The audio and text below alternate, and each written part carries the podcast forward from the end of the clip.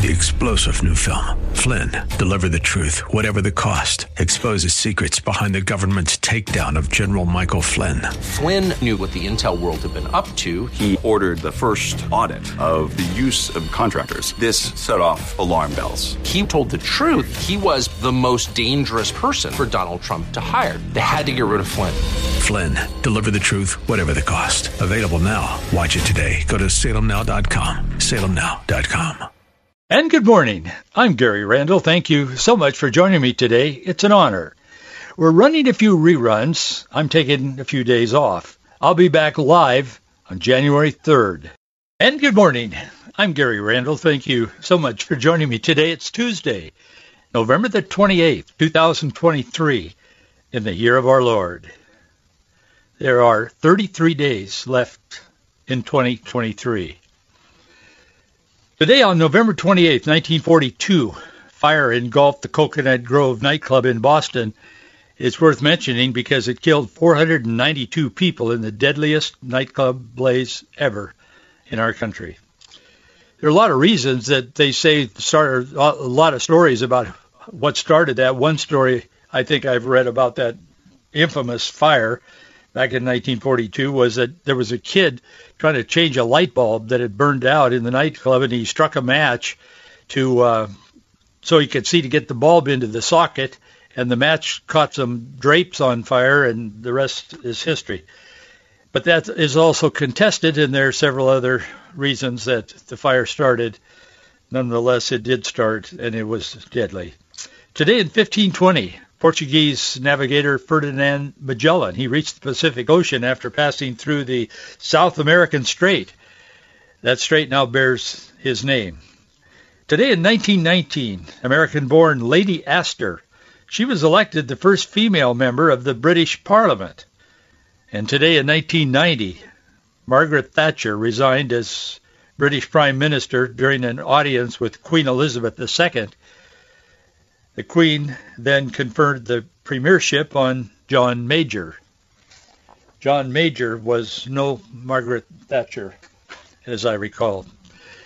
I don't know if you've seen or heard it yet this morning, but just a little while ago, uh, there was a news piece that's out there. You'll hear you'll hear more about it today. Uh, Hunter Biden, the infamous son of President Joe Biden, says now through his lawyer he's willing to testify before the House Oversight Committee. He's willing to testify on December the 13th, according to his uh, lawyer this morning. They said, but he will not appear in any kind of a closed door session. He will only appear in a public hearing with the lights on and the doors open. Hunter Biden will be a key witness in the House's impeachment inquiry into his father, President Joe Biden, pending the committee's approval. He says he wants the lights on, the door open for all of America to see. He told the Republicans, he said, you've been through his lawyer. He said, you've been wanting, uh, saying that uh, I, I should testify because things, there's things that America needs to know. And he said, so let's o- turn on the lights and open the doors and uh, see where it goes. There also that it, it, I guess is tentatively scheduled for December the 13th. That'll be uh, quite an affair, I'm sure, if it happens. But also, uh, Joe Biden's brother James is also in talks with the committee about his appearance and his being questioned, both Hunter and he, under oath. So you'll be hearing a lot about that during this Christmas season upcoming. And uh, we'll keep you posted on it if you don't want to listen to it. But thanks for being with me today. And always, we so appreciate all of you who listen to this program. I hear from a lot of you. A lot of you I, I know I don't. I understand that there's only a percentage of people who respond to any radio or television program like this one um, in relation to the number that listen. But to all of you who listen, whether you agree with me or not, thank you for listening. I, and I mean that very sincerely. Romans chapter 12, verse 1 and 2 has been often quoted, but it bears repeating often. I beseech you, therefore, brethren, by the mercies of God, that you present your bodies a living sacrifice, holy, acceptable unto God, which is your reasonable service. And be not conformed to this world, but be ye transformed by the renewing of your mind that you may prove what is that good and acceptable and perfect will of God. Be not conformed to the world philosophy, to the world and the world's ways, but be transformed by the renewing of your mind. God gives us his plan when we walk with him, when we commit our lives to him, when we accept Jesus Christ as personal Savior. He forgives our sins and he gives us a new way of looking at things. Oh, not that it's perfect, because we're not perfect. God's plan is perfect. God's ways are always perfect. We're imperfect, and sometimes we get a little down. We get discouraged. We mourn certain things that pass or change. But Paul is telling the Romans, and he's telling us today, to be not conformed to this world.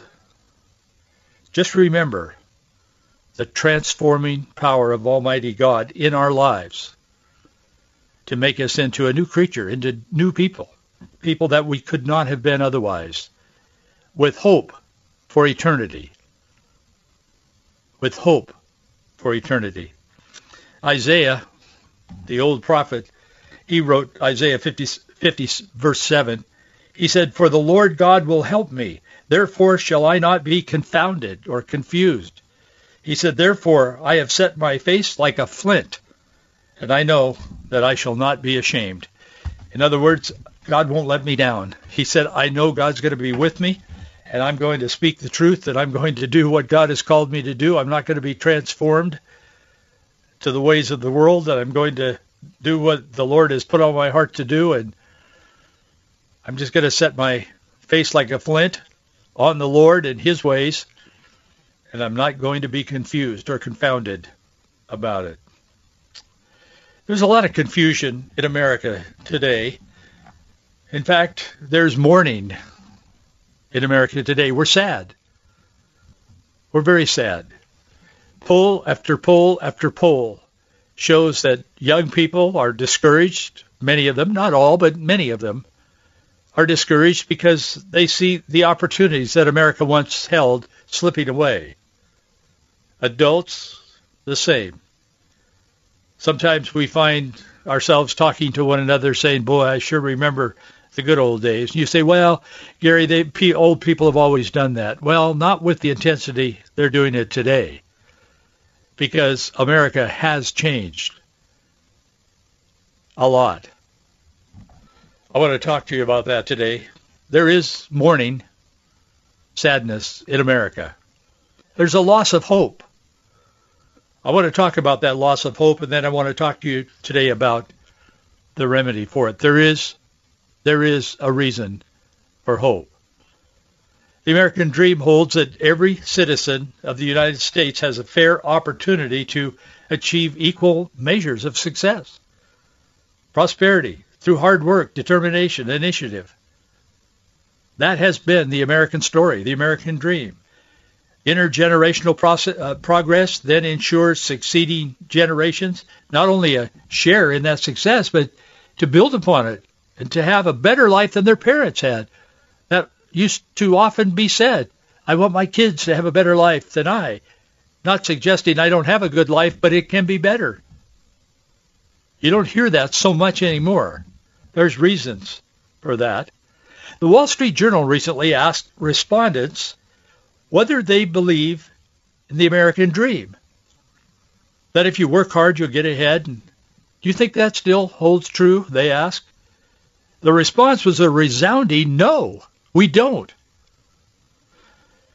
In 1984, Americans felt much like they do today. We'd been through the Carter years that were very difficult for the country.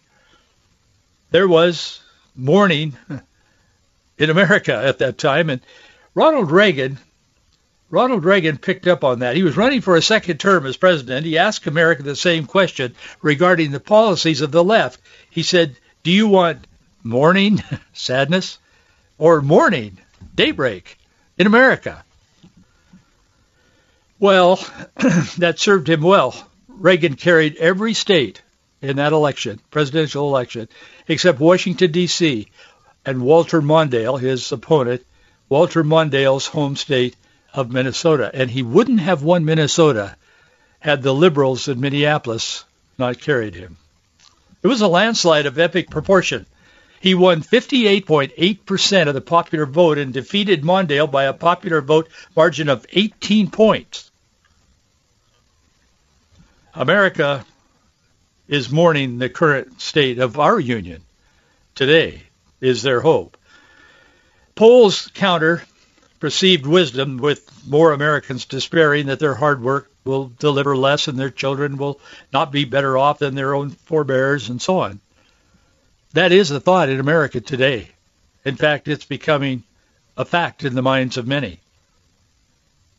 The Wall Street Journal asked respondents whether they believe the American dream still holds true. Here are some of the results from that. This was just a few days ago. It's very current. Just 30, excuse me, just 36% said it does not hold true versus 18% who said it never never held true and 45% said it was once true but it's not true anymore. Compare that to surveys back in 2012, and I did, in 2016, when 53% and 48% respectively said the American dream held true just a few years ago. Those polls were taken by a different pollster, PRRI, but they had a, a different methodology, but the outcome and the downtrend is clear. It's we're not going in the right direction as a nation. The notable gap exists in the belief in the American dream among different key demographics, although there's a shared disappointment in the ability to do well in an economy that appears stacked against lower paid workers. And a majority of people in these polls are saying that. They're saying all of this stuff that's going on, this DEI, all of this, this, this equity versus equality thing is killing us. And it is. It is. It isn't producing any kind of equity anyway. And it's killing equality, where every person receives the benefit of their labor, whatever it is, whether it's thinking or digging a ditch. Whatever they do, you get the credit for it. You get paid for it in that case. Breitbart News picked up on this Wall Street Journal poll, and they said despite the lowest rate of unemployment in decades, more than a third of Americans say they're losing ground financially. This is true. In fact, there was a story just the other night on the national news. I forget which network. Um, yes, I watch them sometimes. I hold my nose most of the time. Not only what to what they say, but to the way they say it with that condescending voice. If it has anything to do with conservatism, Christianity, or Donald Trump, not necessarily in that order. Anyway, they were talking about the fact that Americans, for the first time in, I think they said 30 or 40 years, are now living off their credit card. In other words, they're not able to pay all their bills every month. And so some of their key costs, like living costs, like utilities and so on in the home, they are putting on a credit card. That is not a path to success, but you do what you have to do. Half of the voters feel life in America has worsened over the past 50 years and believe the political and the economic system is stacked against them.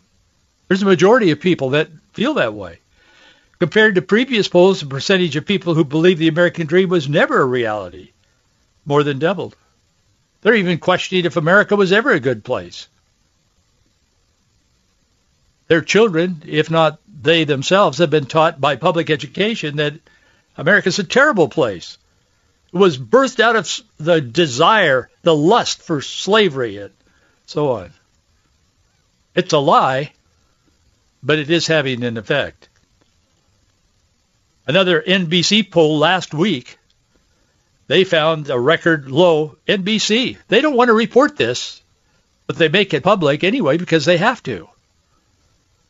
NBC poll last week, a record low 19% of respondents said they were confident their children's generation would be better off than their own. That's the lowest level the poll has ever recorded on this question back to 1990. What's that, 33 years? NBC reported, quote, I'm quoting NBC, simply put, 2023 has been a year of mourning for America. They used that word mourning. Sad Mourning, M-O-U-R-N-I-N-G.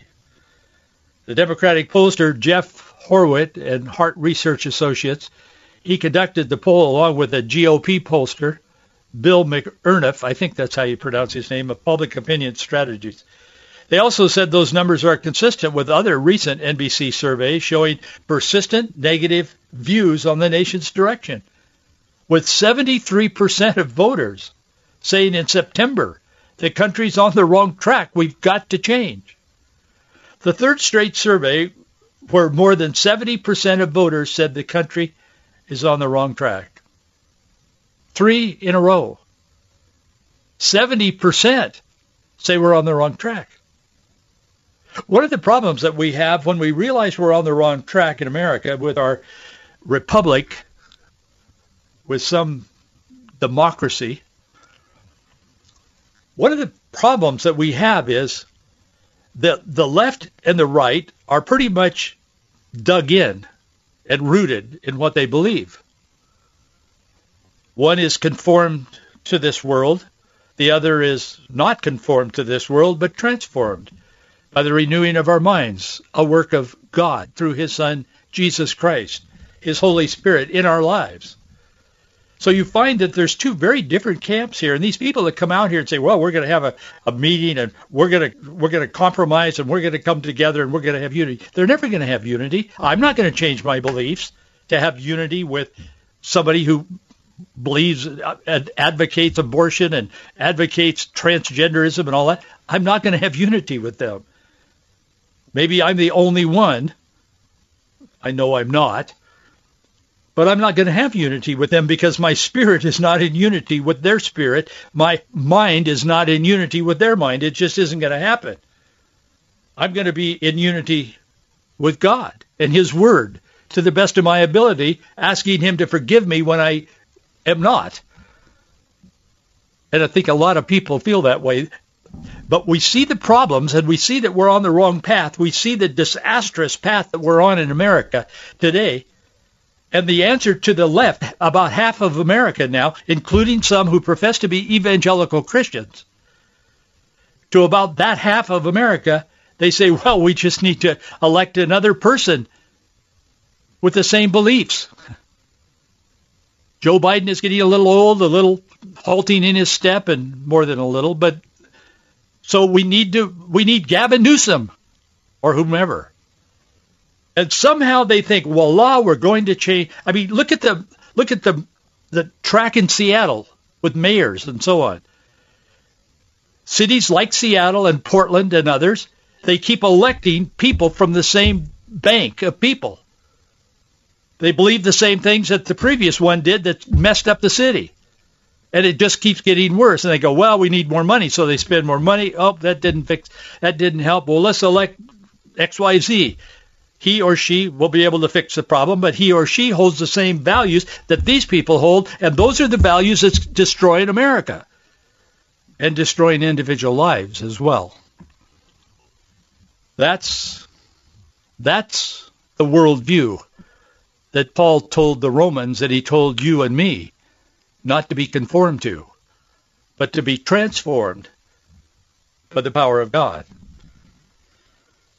We've not seen this level of sustained pessimism in the history of the polling, these people are saying. And they haven't. Is there a reason for hope? I mean, it, it sounds so final and so desperate. I mean, the cities are liberal. Can you see Seattle voting for Donald Trump? or King County or Multnomah County in Oregon and Portland? I don't think so. Or whomever. I mean, pick pick a Republican. It doesn't matter who it is. Pick somebody that's kind of conservative. It doesn't matter. If they're not far left, if they're not a Gavin Newsom type, they're not going to get elected. There were some good people that were involved in that whole effort in California to unseat Gavin Newsom. Larry Elder and some of those people are outstanding people. They're bright. They're good politicians. They're conservative. In Larry's case, he claims to be a born-again Christian. I believe him. I believe he is. But it didn't happen because there is no unity. There is a division. And the division is based not on ideology, but on deeply held religious beliefs, even for the non-religious. It all comes down. In Matthew chapter 7, Jesus said, Everyone who hears his words and puts them into practice is like a wise man who built his house on the rock. Then he went on to say that everyone who hears his words and does not put them into practice is like a foolish man who built his house on sand. Well, I know you've heard this story, but it all comes down to this. Abraham Lincoln understood that truth. Joe Biden and the secular left do not understand that truth. In fact, they reject that truth, and they continue building our house on sand. Mourning is the result, and I'm not talking about a beautiful sunrise. We are in a state of mourning. Building on the sand is easier than building on a rock. It costs less. It's faster. The foolish person thinks anything can go wrong, but it probably won't. But if it does, all that's needed is to unplug or press the reset button, count to 10, plug it back in. That's the culture we live in today. Oh, we'll just reset. Pull the plug. One, two, three, four, five, six, seven, eight, nine, ten. Plug it in. Ah, my computer's fine now. A simple reboot usually works when the cable television goes out, but we reboot our phones and our computers to solve so many of our problems. But that's not the way it works in real life. So many people fail to realize life is connected. We're not little islands out here by ourselves. They seem to think a simple reboot will work with a marriage and kids and relationships and family and jobs and morality and finances. You name it. Their country. Oh, get a reboot. Who else have we got? Well, we have Kamala Harris. She'll make a good president. Right. People today say, with the wrong worldview, they say things like, if it doesn't work out, I'll just get remarried. If it doesn't work out, I'll just move out and find somebody else. If it doesn't work out, I'll just file bankruptcy. It's no big deal. I'll just hit the reset button and reboot. There's nothing to worry about. It can be fixed. Just do it. Pursuing leftist Marxist philosophies instead of Judeo-Christian values, which were the bedrock of the, our nation's founding, has consequences. Our nation is experiencing those consequences. That's why we are in a state of mourning today. A reboot won't fix these kinds of problems. You can get a new job, you can get remarried, you can move to a new house, or even to a new town. You can start over. You can elect a new person to office who makes all the kind of promises that you wanted to hear. And yet in the end, they're going to fall into one of two categories. Either they are or they are not someone who believes in the principles upon which this nation was founded the eternal principles of God. We can elect these people to office, sometimes with great hopefulness and anticipation, but they will miserably fail if they don't believe the only true eternal values that exist.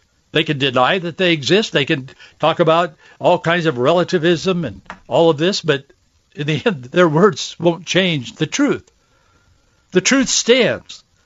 So if we can turn on the light just enough to see the truth, our nation would be fixed. and it wouldn't be a reboot. It would be a transformation from our being conform, conformed to the principles of the world, which are 100% failing principles. Until we Americans choose a new direction, things are never going to change. And ultimately, we'll reach a point where we cannot change the culture. It'll be too far gone. Thomas Jefferson, in one of his letters, was asking one of his colleagues, one of our other founding fathers, he said, Have you ever seen a nation that has gone over the cliff with liberal type policies come back? or a democracy fail that has come back. And they agreed they had not seen that. And they had reviewed world history in preparation for writing our own Constitution. Until we Americans choose a new direction, things will never change. Excuse me. And ultimately, we'll reach a point where we cannot change. It'll be too late. Eventually, you'll have to tear down what you've built and start over. A house divided cannot stand. Lincoln reminded America it will become all of one thing or all of another. That's true. It's true in your personal life as well. Jesus went on to tell us that about the outcome when we build on the sand. He said the rain came down, the streams rose, the winds blew and beat against the house, and it fell with a great crash. Matthew 7:27. There is a reason for hope. The Bible says in Proverbs chapter 14 verse 34, righteousness exalteth a nation, but sin is a reproach to any people. So what is sin? It's what God says it is. It's not what public education says it is. It's not what entertainment says it is. It's not what Joe Biden says it is. Sin is what God says is sin. And God doesn't categorize things as sin so that you won't have fun in your life and fulfillment. He categorizes certain things as sin so you won't self-destruct. And that would apply to a nation as well. So there is a reason for hope. Sin is a reproach, righteousness exalted. It's morning in America if we embrace righteous principles. It's mourning and mourning and mourning in America if we don't. If America is to recover spiritual renewal, will precede political renewal. We can't expect to change the country by voting in imperfect people to office and ignoring the spiritual part of all of this. The church must take leadership.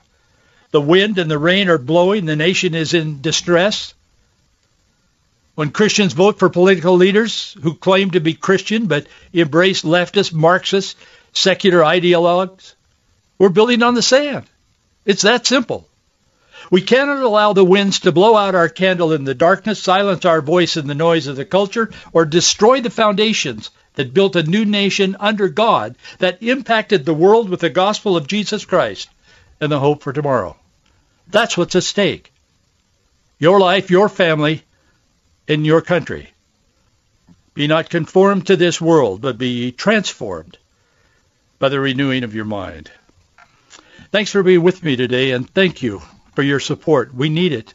Box 399, Bellevue, Washington, 98009. Three-star general Michael J. Flynn, head of the Pentagon Intelligence Agency, knew all the government's dirty secrets. He was one of the most respected generals in the military. Flynn knew what the intel world had been up to. He understood its funding. He ordered the first audit of the use of contractors. This set off alarm bells. The explosive new documentary, Flynn, Deliver the Truth, Whatever the Cost, uncovers the facts behind this scandal. Flynn told the truth. He was the most dangerous person for Donald Trump to hire. I find out the worst enemy that I'm going to face in my life is right here in America. They took my assessment and they wanted me to change it. And I was like, I'm not changing it. They had to get rid of Flynn. With in-depth interviews, archival footage, and never-before-seen personal records of the man behind the headlines. I just felt like I was drowning. Flynn, deliver the truth, whatever the cost. Available now. Watch it today. Go to salemnow.com. salemnow.com.